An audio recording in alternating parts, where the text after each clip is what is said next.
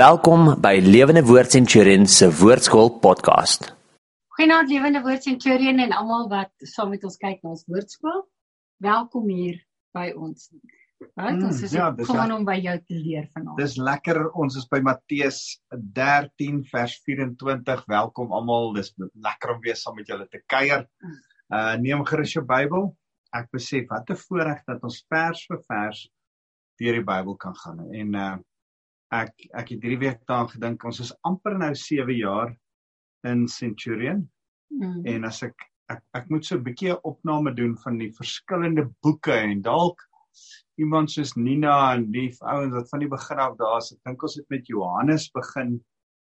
Ons het al Daniël gedoen, ons het al Exodus gedoen, ons het al uh boeke soos Openbaring gedoen. Ons het al van die briewe van Petrus gedoen, uh, uh, Paulus gedoen, uh, uh boeke soos Tessalonisense.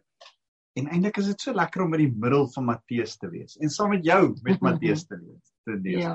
Ek en jy eh, weet jy wat voel hoe voel dit vir my dot is asof Matteus vir hierdie seisoen in ons lewe die regte boek is wat ons moet lees. Asof die Heilige Gees vir ons presies die regte boek gegee het om te bestudeer en niks opgewonde daaroor. Dis lekker. So kom ons bid saam. Yes. Uh, want jy jy het ook met jou 'n afspraak. Jy's besig met Matteus vir 'n spesifieke rede. Die Here het 'n 'n rede hoekom jy in die middel van Matteus saam met ons besig is. So kom ons bid saam. Here baie dankie. Dankie vir u woord. Dankie dat u getrou is. Dankie dat u troue liefde vir altyd duur. En Here dat ons Josafat se lied saam kan sing. Die troue liefde duur vir altyd. Here, mag U vanaand saam met ons wees. Mag U Heilige Gees vir ons die woord uh, verduidelik. Mag ons dit saam oopbreek, saam bestudeer. Mag dit saam nuut en lewendig word in ons harte sodat ons nie net met ons verstand en ons ore sal hoor soos wat ons laasweek gehoor het nie. Maar Here dat dit in ons harte sal insink, maar in ons hande en ons dade oor sal gaan tot gehoorsaamheid. Ons eer U Here Jesus. Amen. Nou uh ek het verlede week se uh se gelykenis van die saaier geweldig geniet. Uh ons het gesê die een stuk grond is soos ouens wat net hoor, die ander is soos die wat hoor en verstaan, die ander is soos die wat hoor, verstaan en dit selfs in 'n lewe laat insak. Maar vrugbare grond is net as jy hoor, verstaan dit in jou lewe laat insak en dit toepas Mm. gehoorsaam in jou lewe. So nou is Jesus besig met die volgende gelykenis, tweede gelykenis. Onthou die eerste gelykenis was die gelykenis van die saaier, die tweede een vers 24. Hy het 'n ander gelykenis aan hulle voorgehou met die woorde: God se koningsheerskappy kan vergelyk word met 'n man wat goeie saad op sy land saai. Hier's weer 'n saaier. Maar eendag, terwyl die mense geslaap het, het sy vyand gekom en onkruid tussen die koring gesaai en verdwyn. Hm. En toe die groen koring opskiet en in die aar begin kom, verskyn terselfdertyd ook die onkruid. Die slawe van die boer kom toe en sê vir hom: "Meneer, u het 'n goeie saad op u land gesaai. Waar kom die onkruid dan vandaan?" Dis 'n vyand se werk, het hy uitgeroep. Moet ons die onkruid gaan uittrek? Uh, vra sy slawe hom, maar hy antwoord: "Nee, dalk trek julle die koring saam uit wanneer julle die onkruid in bondels uittrek. Laat albei saam goeie groei tot oestyd. Dan sal ek vir die mense wat oes sê, maak eers die onkruid bymekaar, bind dit dan in bondels vas om verbrand te word, maar bring die koring bymekaar in my skuur."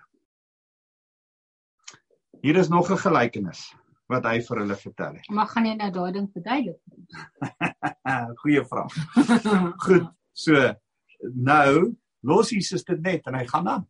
Soos jy nou. So lekker, Ja, ja, presies okay. nou net so. Dankie. En uh en en en in vers 36, nadat Jesus nog twee ander gelykenisse vertel en dan sê sy disippels, "Wou, wou, wou, stop net gou. Kom ons gaan terug na die na na na twee terug toe." Um vers 36, daarna het Jesus van die skare af weggegaan huis toe. Sy disippels kom toe na hom toe en vra, "Verduidelik asseblief vir ons die gelykenis van die onkruid en die saailand." Mm. Kom ons gaan dit nie nou verduidelik nie. Hoekom nie? Ons gaan eers die ander twee lees, want dis hoe Jesus dit gedoen het. OK. Kan ons dit so doen? Mm. -mm. ons, ons gaan dit so doen. Ons gaan eers by die mosterdsaad begin. So Uh, okay, die drie verband met mekaar. Ja. Dat jy dit so wil doen. ek ek dink so 'n bietjie ja, so 'n bietjie. So kom ons doen dit so. Ek hou Ja, daarvan ja. hoe Jesus dit gedoen het. So kom ek begin die volgende gelyk is deur jou te vra wat is die heel kleinste dingetjie waaraan jy kan dink? Heel kleinste dingetjie in ons verwysingsraamwerk. Ek het nou die dag uh 'n hospitaalbesoek gaan doen nogal en en toe ek by die hospitaal besoek sit buite in die tuin van die hospitaal toe voel ek onder die boom wat ek sit sulke goetjies op my vel en ek vat so en dan sulke klein spikkeltjies wat ek net ek sien net hierdie klein klein spikkeltjie en en en en toe later toe vind ek uit dis uh spinnekoppe Mm. klein spinnekoppies wat op my was want een het my op my arm gebyt. Ehm um, maar maar so klein dat ek nie kon erken wat dit is nie. Maar ek weet nie of jy al wat is die kleinste dingetjie wat jy al in jou vingers tussen jou vingers vasgehou het. Nee, ek dink dit is seker 'n stukkie make-up poeier. Want dis was baie fyn. Ja, dis baie baie jy kan dit- mikrons dis- klein. Ja, ja. dis baie klein. So dis Ja. iets wat jy kan. Laat my dink aan aan Joe en Joe van der Merwe in Delmas Mm. wat kalkpoeier so fyn soos soos Frans se make-up poeier Mm. maak en dan as as jy daai kalk daar by Joe in sy fabriek as ek die kalk so so vee dan sit dit so in my vingerafdrukke vas. Mm. Mm. Ehm, ja. ja. maar make-up doen ook amper so. Maar Ja. maar maar eh, in ons dae as ons nou sê wat wat sou jy sê is die kleinste ding Mm. kan ons praat van kieme en nog baie kleiner as kieme virusse en nog baie kleiner as dit atome. Ehm um, en ek is nou nie goed genoeg met uh, wetenskap om te weet wat is die kleinste atome, elektronne, Nee, nie. neutron en al daai maar dis so klein toe ons begin praat het van kieme het ons al begin praat van goed wat jy nie meer kan sien nie. nê. Maar dis in ons wêreld, ek meen dis alright nie. So dis in ons wêreld, veral 'n virus. Ja. Dit is moet ek gepraat het van 'n virus wat jy wil begin nie. O ja. Maar maar ja. dis dis dit, in ons dit moet dit wees. dis in ons wêreld dat dat Ja. daar sulke klein goedjies is wat ons Mm. nie eens kan sien. Maar onthou in die Bybelse tyd was daar nie sulke klein goedjies nie. Hulle het nie geweet van virusse. Hulle het nie geweet van kieme nie. Hulle het nie geweet van atome en neutrons en elektrone nie.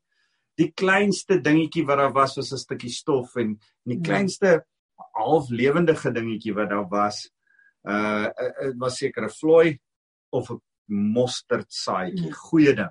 Ek dink nie vlooi is 'n goeie ding nie, maar ek dink 'n mosterdsaadjie was een van die kleinste Ja. goedjies en dis hoekom Jesus hier praat van 'n mosterdsaad. Hy wil juist die kleinste konsep in jou kop hê. Onthou, hulle tyd, ons tyd is dit twee verskillende goed. Hier is nog 'n gelykenis wat hy vir hulle vertel het. Jesus vertel God se koningsheerskappy is soos 'n mosterdsaad wat iemand in sy huis in sy tuin plant. Dis die kleinste van alle saadsoorte. Maar as dit groei, word dit groter as al die ander plante in die tuin.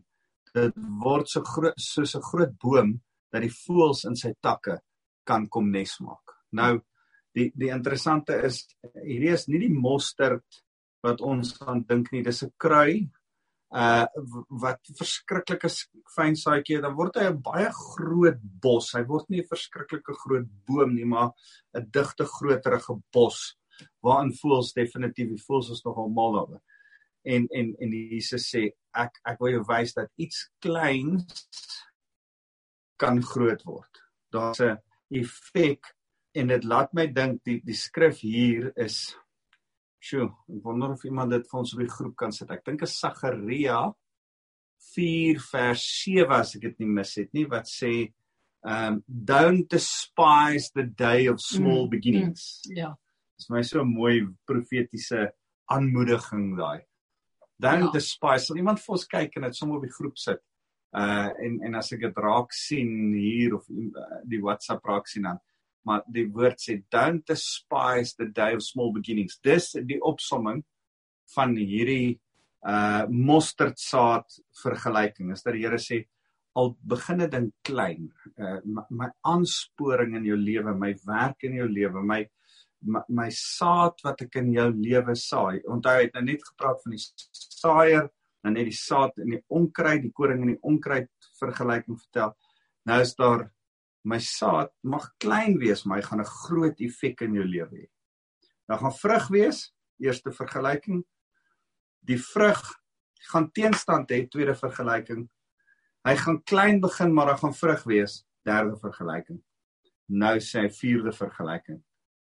Hy het ook die volgende gelykenis vir hulle vertel. Jy moet dophou waar iemand is wat vir ons 'n boodskap stuur. God se koningsheerskappy is so suurdeeg wat 'n vrou gebruik het om brood te bak.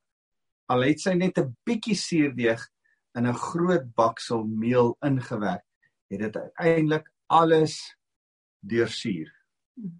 Jesus het altyd gelykenisse soos hierdie gebruik as hy met die skare gepraat het. Om die waarheid te sê, Hy het nooit met hulle gepraat sonder om gelykenisse te gebruik nie. So het die uitspraak van die profeet uitgekom: Ek sal deur middel van gelykenisse met julle praat. Ek sal bekend maak wat geheim gebly het van die skepping van die wêreld af. Uh Psalm 78 vers uh 2 en en ehm um, die so die die, die hierdie vierde gelykenis mm. gaan ook weer oor 'n klein saadjie want dit is e-, eintlik 'n suurdeeg mos 'n plantjie. Mm. En 'n plantjie, klein saad, klein plantjie wat bly binne in die deeg en eintlik deur die hitte en die vog van die deeg geaktiveer word en dan wanneer deur deur die die die vog en die en die goed geaktiveer word dan trek dit in die hele deeg in. Mm. En, en en so hy sê nie net daar gaan oralste saad op die regte plek gesaai word nie. Mm daar gaan 'n vyandigheid 'n oppositie teen die saad wees nie. Saad gaan klein begin maar groot effek hê nie. Hy sê dit gaan oralste in elke aspek van die wêreld intrek. Hmm. Die saad van die evangelie gaan die wêreld tot in die uithoeke bereik. Hmm. OK, so nou kom hy terug na nommer 2 toe. Nou gaan hy 2 verduidelik. Daarna het Jesus van die skare af weggegaan. Huis toe, sy disippels kom toe na hom toe en vra: verduidelik asseblief vir ons die gelykenis van die onkruid op die saailand. Mhm. Mm uh, goed antwoord Jesus. Ek die seun van die mens is die boer wat die goeie saad saai. So daar's die saaier. OK. Uh soos in die eerste uh, ons dink ook hy is die saaier in die eerste, eerste vergelyking. OK. Die saailand is die wêreld. Ons dink ook die saailand is die mense se harte, die wêreld se harte. Mm. OK in die eerste een, maar hier is die saailand, die wêreld. Die wêreld oor alle eeue heen. Mm. Die goeie saad is die mense wat aan God se koninkryk behoort. Die onkruid is hulle wat aan die bose behoort. Mm. So twee tipes mense, wedergebore kinders van God, mm. mense wat nie die Here dien nie. Daar's net sulke twee tipes mense in die wêreld. Die duiwel is die vyand wat die onkruid saai. Hy saai gehoor ongehoorsaamheid. Johannes 10:10 10, hy kom om te moord, te roof en te steel. Die oestyd is die volëinding van die wêreld en die wat oes is die engele. Die oestyd is die volëinding van die wêreld. Daar kom aan die oes 'n einde. Dis die belangrike van hierdie storie. En die die wat oes is die engele. Goed. Net soos die onkruid bymekaar gemaak word en verbrand word, so sal dit ook wees by die volëinding hmm. van die wêreld. Ek, die seun van die mens, sal my engele uitstuur en hulle sal alles wat sonde veroorsaak en almal wat God se wet oortree uit my koninkryk verwyder en hulle in die brandende oond gooi. Daardie mense sal bitterlik huil en van selfverwyd op hulle tande kners. Dan sal die wat reg voor God gelewe het soos die son skitter en die koninkryk van hulle Vader. Elkeen wat kan hoor, moet goed luister na wat ek sê. Okay, maar wanneer gebeur hierdie nou? Aan die einde van die nou tyd. In die die einde van die tyd so dis nou die mense sê nou maar die eindtyd is in 2050 of 2060 dis nie regtig die eindtydse datum nie. Ek het hom nie, ek het hom regtig nie. Ja. Maar ek vra nou so tel hierdie skrif nou vir die ouens wat wat in daai tyd leef, in die tyd van die wederkoms. Sê maar, sê maar die wederkoms is 2080. Is dit nou hulle? Dis vir almal van ons. Dis vir Nee, maar ons Johannes wat nou dood is, waar is en ons, ons nou? en mense wat nog kom. Ja, maar hierdie lyk dan is daar dan 'n plek waar almal op aarde saam is tot en met die eindtyd.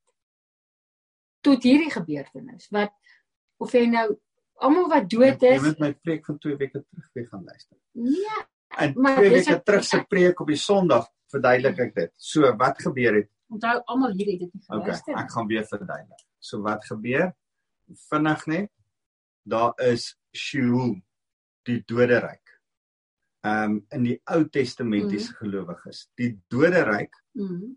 tradisioneel onder die aarde Mm. het twee kamers. 'n Mhm. Goeie kamer wat die boesem van Abraham is, mm. waar al die met aircon. waar al die gelowiges Ja. saam is van A- Adam se tyd regdeur tot by Okay. uh die een wat aan Jesus saam met Jesus aan die Mhm. kruis gehang het se tyd. Regdeur. Mm. Lazarus onder in die graf opgestaan uit die dood. Jesus se vriend het ook daar draai gemaak. Okay, so. Daar. Waar almal is of jy nou dood is saam met Abraham, Adam en of jy nou gister dood is. Ja, Ou Testament, voor O, Jesus. almal in die Ou Ou Testament. Testament. Goed, ek praat eers Ou Testament, verduidelik jou dit. So daar's 'n doderyk, Twee kamers. twee kamers. Goeie kamer, Aircon kamer. ja, nee uh uh Farao en al die onheiliges en al die onregverdiges en uh Agab en Isebel en al hierdie ouens. Hulle is in hierdie Sheol in die doderyk, in die lelike kamer. in die lelike kamer. Swart gordyn. Jesus vertel in Lukas 16 'n gelykenis en dan sê hy hier's 'n hier's 'n vallei tussen ons twee Mm. waarin die ryk jong man en Lazarus waarin hulle twee nie Mm. met mekaar kan verbintenis hê nie. Okay? So twee Hulle kan mekaar sien. hulle kan mekaar sien, hulle kan nie by mekaar uitkom nie. Hulle kan mekaar hoor ook, hulle kommunikeer met mekaar. Goed. Dan kom Dis Ou Jesus Testament. Ou Testament. Dan kom Jesus gaan graf toe eh, Efesiërs sê dat hy ter helle neergedaal het. Mm. Dat hy eintlik aan- die die die die sleutels Mm. van die doderyk gaan haal het. En en he let the captives free. Met ander woorde, hy het hierdie ouens wat vasgevang is, regverdig is in die doderyk, gaan losmaak en hemel toe gevat. Volgens my en nou daar's daar's ouens wat my met my verskil, maar volgens my is hierdie de, gedeelte, die goeie gedeelte, Abraham se boesem, ook die paradys genoem want Jesus sê Mm. vir die ou in die kruis, vandag nog sal jy saam met my in die paradys wees. So hierdie goeie plek is die paradys. Dan vat Jesus gaan die grafte oop en en Matteus, ons gaan dit nog lees, uh, loop die dooies in Jerusalem rond voordat die Here hulle opvat hemel toe. Maar die hele doderyk met die slegtes. So die een kamer is nou leeg en die ander kamer is nog vol. En van nou af van Jesus Maar, van die maar kruis hierdie af. ding van die ouens wat rondgeloop het in Jerusalem, die dooies nou. Ja. Hierdie mense hulle herken. Nee, want niemand het foto's gehad en niemand het geweet nie. Miskien as jou oupa opgestaan het het jy hom herken. Maar jy het nie geweet hoe lyk Abraham of Noag of Moses nie. Daar was nie foto's in Facebook nie. So jy het hulle nie herken nie. Okay. Ja, maar dan jou hart mos nou van voor af seer. As jy nou jou oupa daar sien, maar hy's nou op vir 'n pad. oomblik en hy's weer weg. Ja.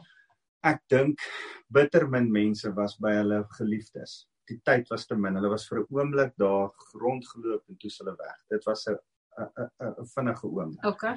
So, goed. Ja, want dink ek wonder nog altyd oor hierdie moet storie. moenie jou kop breek nie. So nou is die twee kamers in die Sheol in die doderyk. Ja. Hierdie een is leeg. Is leeg. kamer is leeg. aircon kamer is leeg.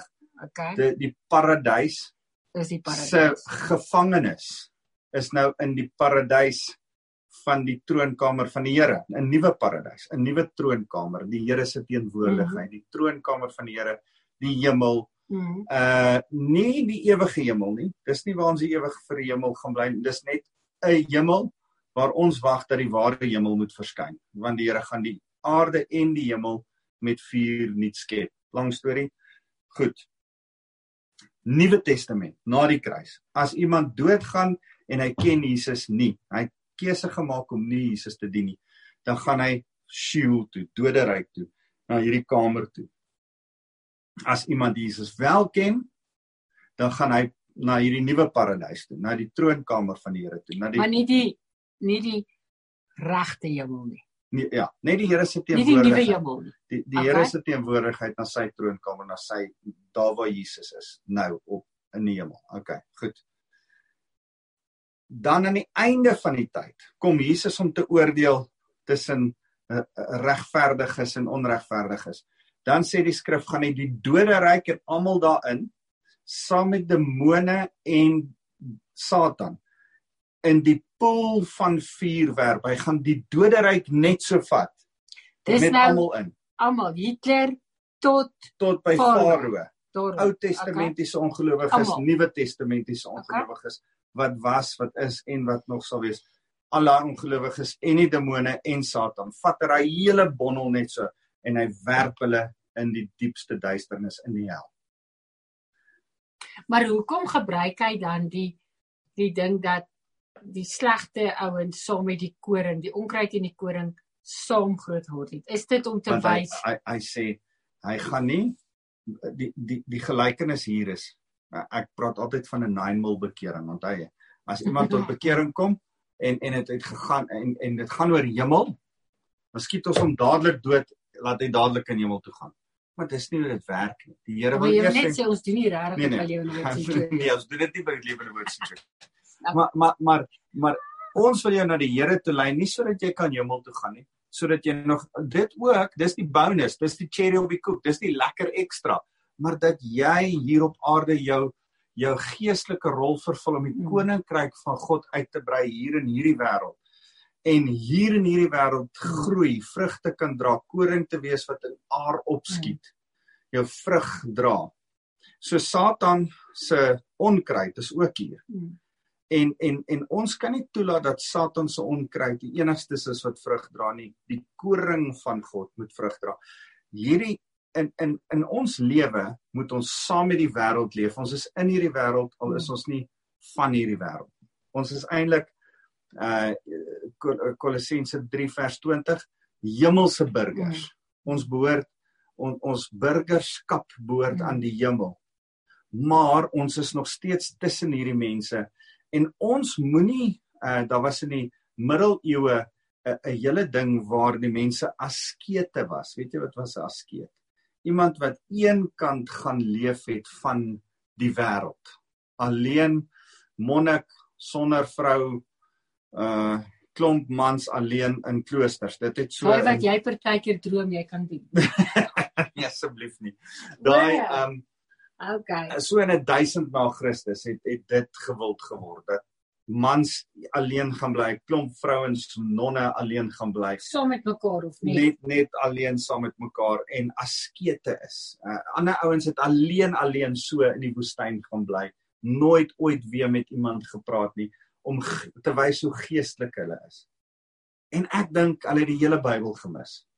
Ons is sout vir hierdie aarde en lig van die wêreld. Verstaan jy? Ons moet juis in die duisternis skyn. Ons moet juis smaak gee aan die onsmaaklike Mm. wêreld. Ons moet juis tussen hierdie bossies koring wees Mm. uh en en dan saam met hulle tot die einde toe bly vrug dra en dan sal ons koring ons heiligmaking ons vrug so begin opstaan dat ons duidelik verskil sal verskil Mm. kan wys van die onheiliges. Maar as ek 'n askeet is, hoe lyk ek anderste? As ek alleen ergens in die woestyn die Here aanbid en my Bybel lees, nooit met iemand praat, hoe, hoe lyk ek anderste? Het jy vandag jou meer verloor? Ek sal nie weet nie, ek was alleen. Het jy vandag uh uh heiligheid toegepas? Ek sal nie weet nie, ek was alleen. So ek dink hierdie ouens het dit gemis. So hierdie gelykenis, dis sy dis sy doel. Hoeveel ons het nog so tyd. Nou sê hy ehm um, nou nou gaan hy verder. Mm. So nou is ons by die 15. Hy sê God se koninkryk is soos 'n skat wat 'n stuk grond weggesteek lê. Uh iemand kry dit daar, maar steek dit dadelik weer weg, oorstelp van blydskap, gaan verkoop hy alles wat hy het en hy koop die stuk grond. Nou hier's 'n toevallige op die skat afkom 'n offer gee en dit gaan koop. Dit lyk asof hierdie ou iets moet doen om die skat te kry. Dis nie waaroor die storie gaan nie.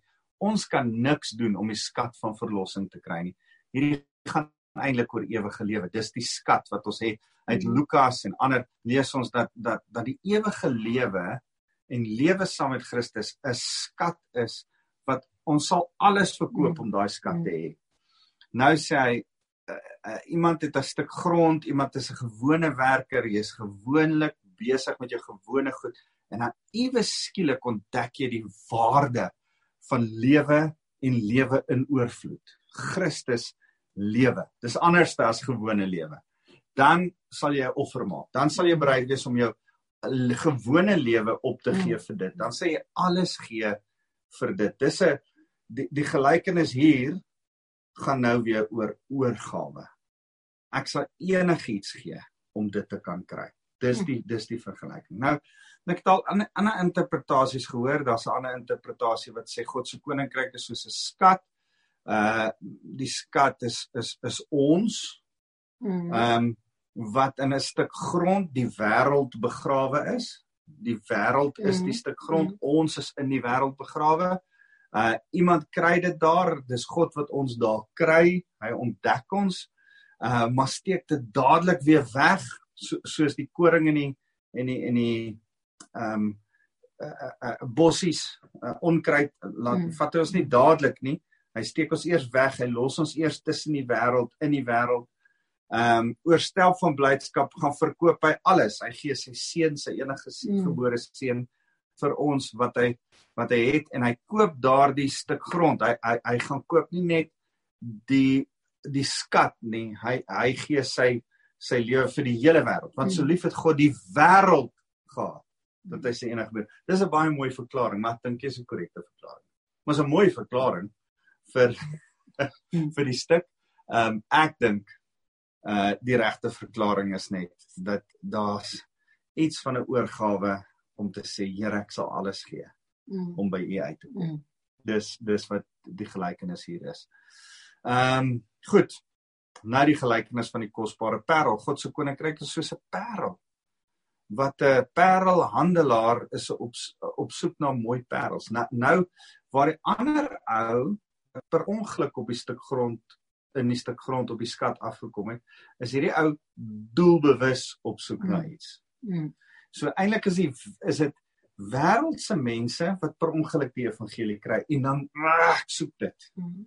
Nou is dit ons as gelowiges wat die evangelie kry en nog meer van die evangelie kry en nog meer van ons moet dit ook soek net soos wat die wêreld dit soek. So, soos wat jy dit gesoek het toe jy ongered was en dit gekry het sonder dat jy dit mm besef het wat jy soek.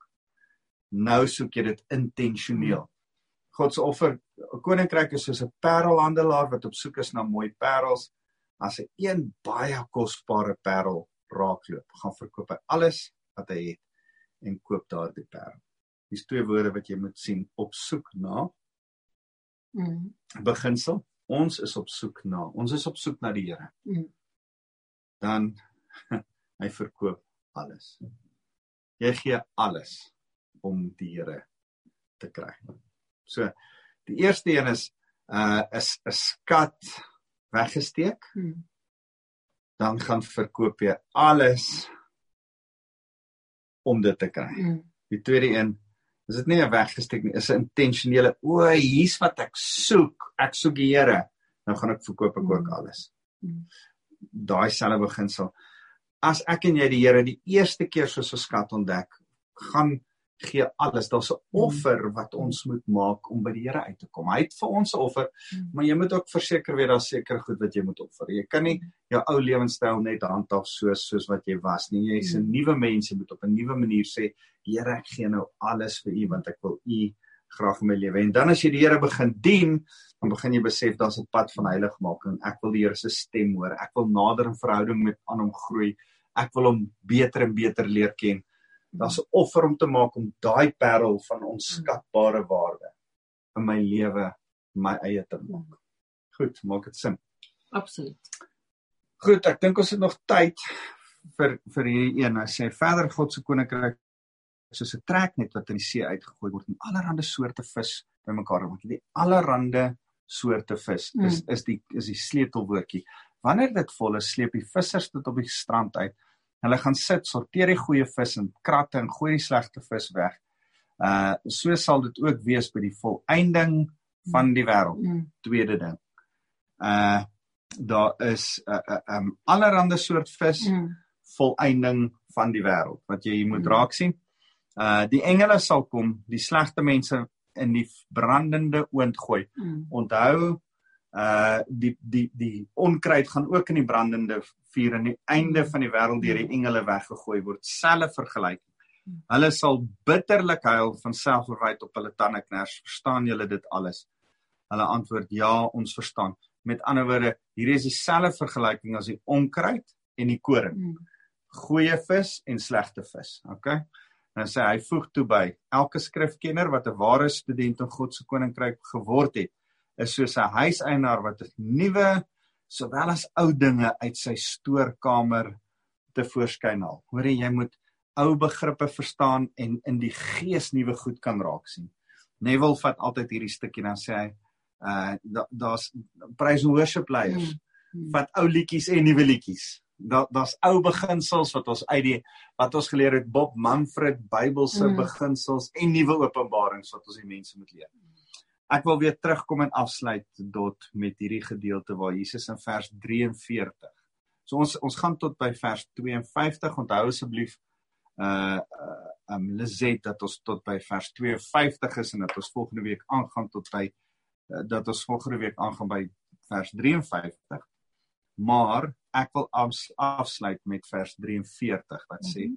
dan sal die wat reg voor God gelewe het soos die son skitter in die koninkryk van hulle Vader. Elkeen wat kan hoor moet goed luister na wat ek sê. Nou as hy dit vir 'n Jood sê, het die Jode dadelik geweet dat hy verwys na Daniël hoofstuk 12 uh vers uh vers 3.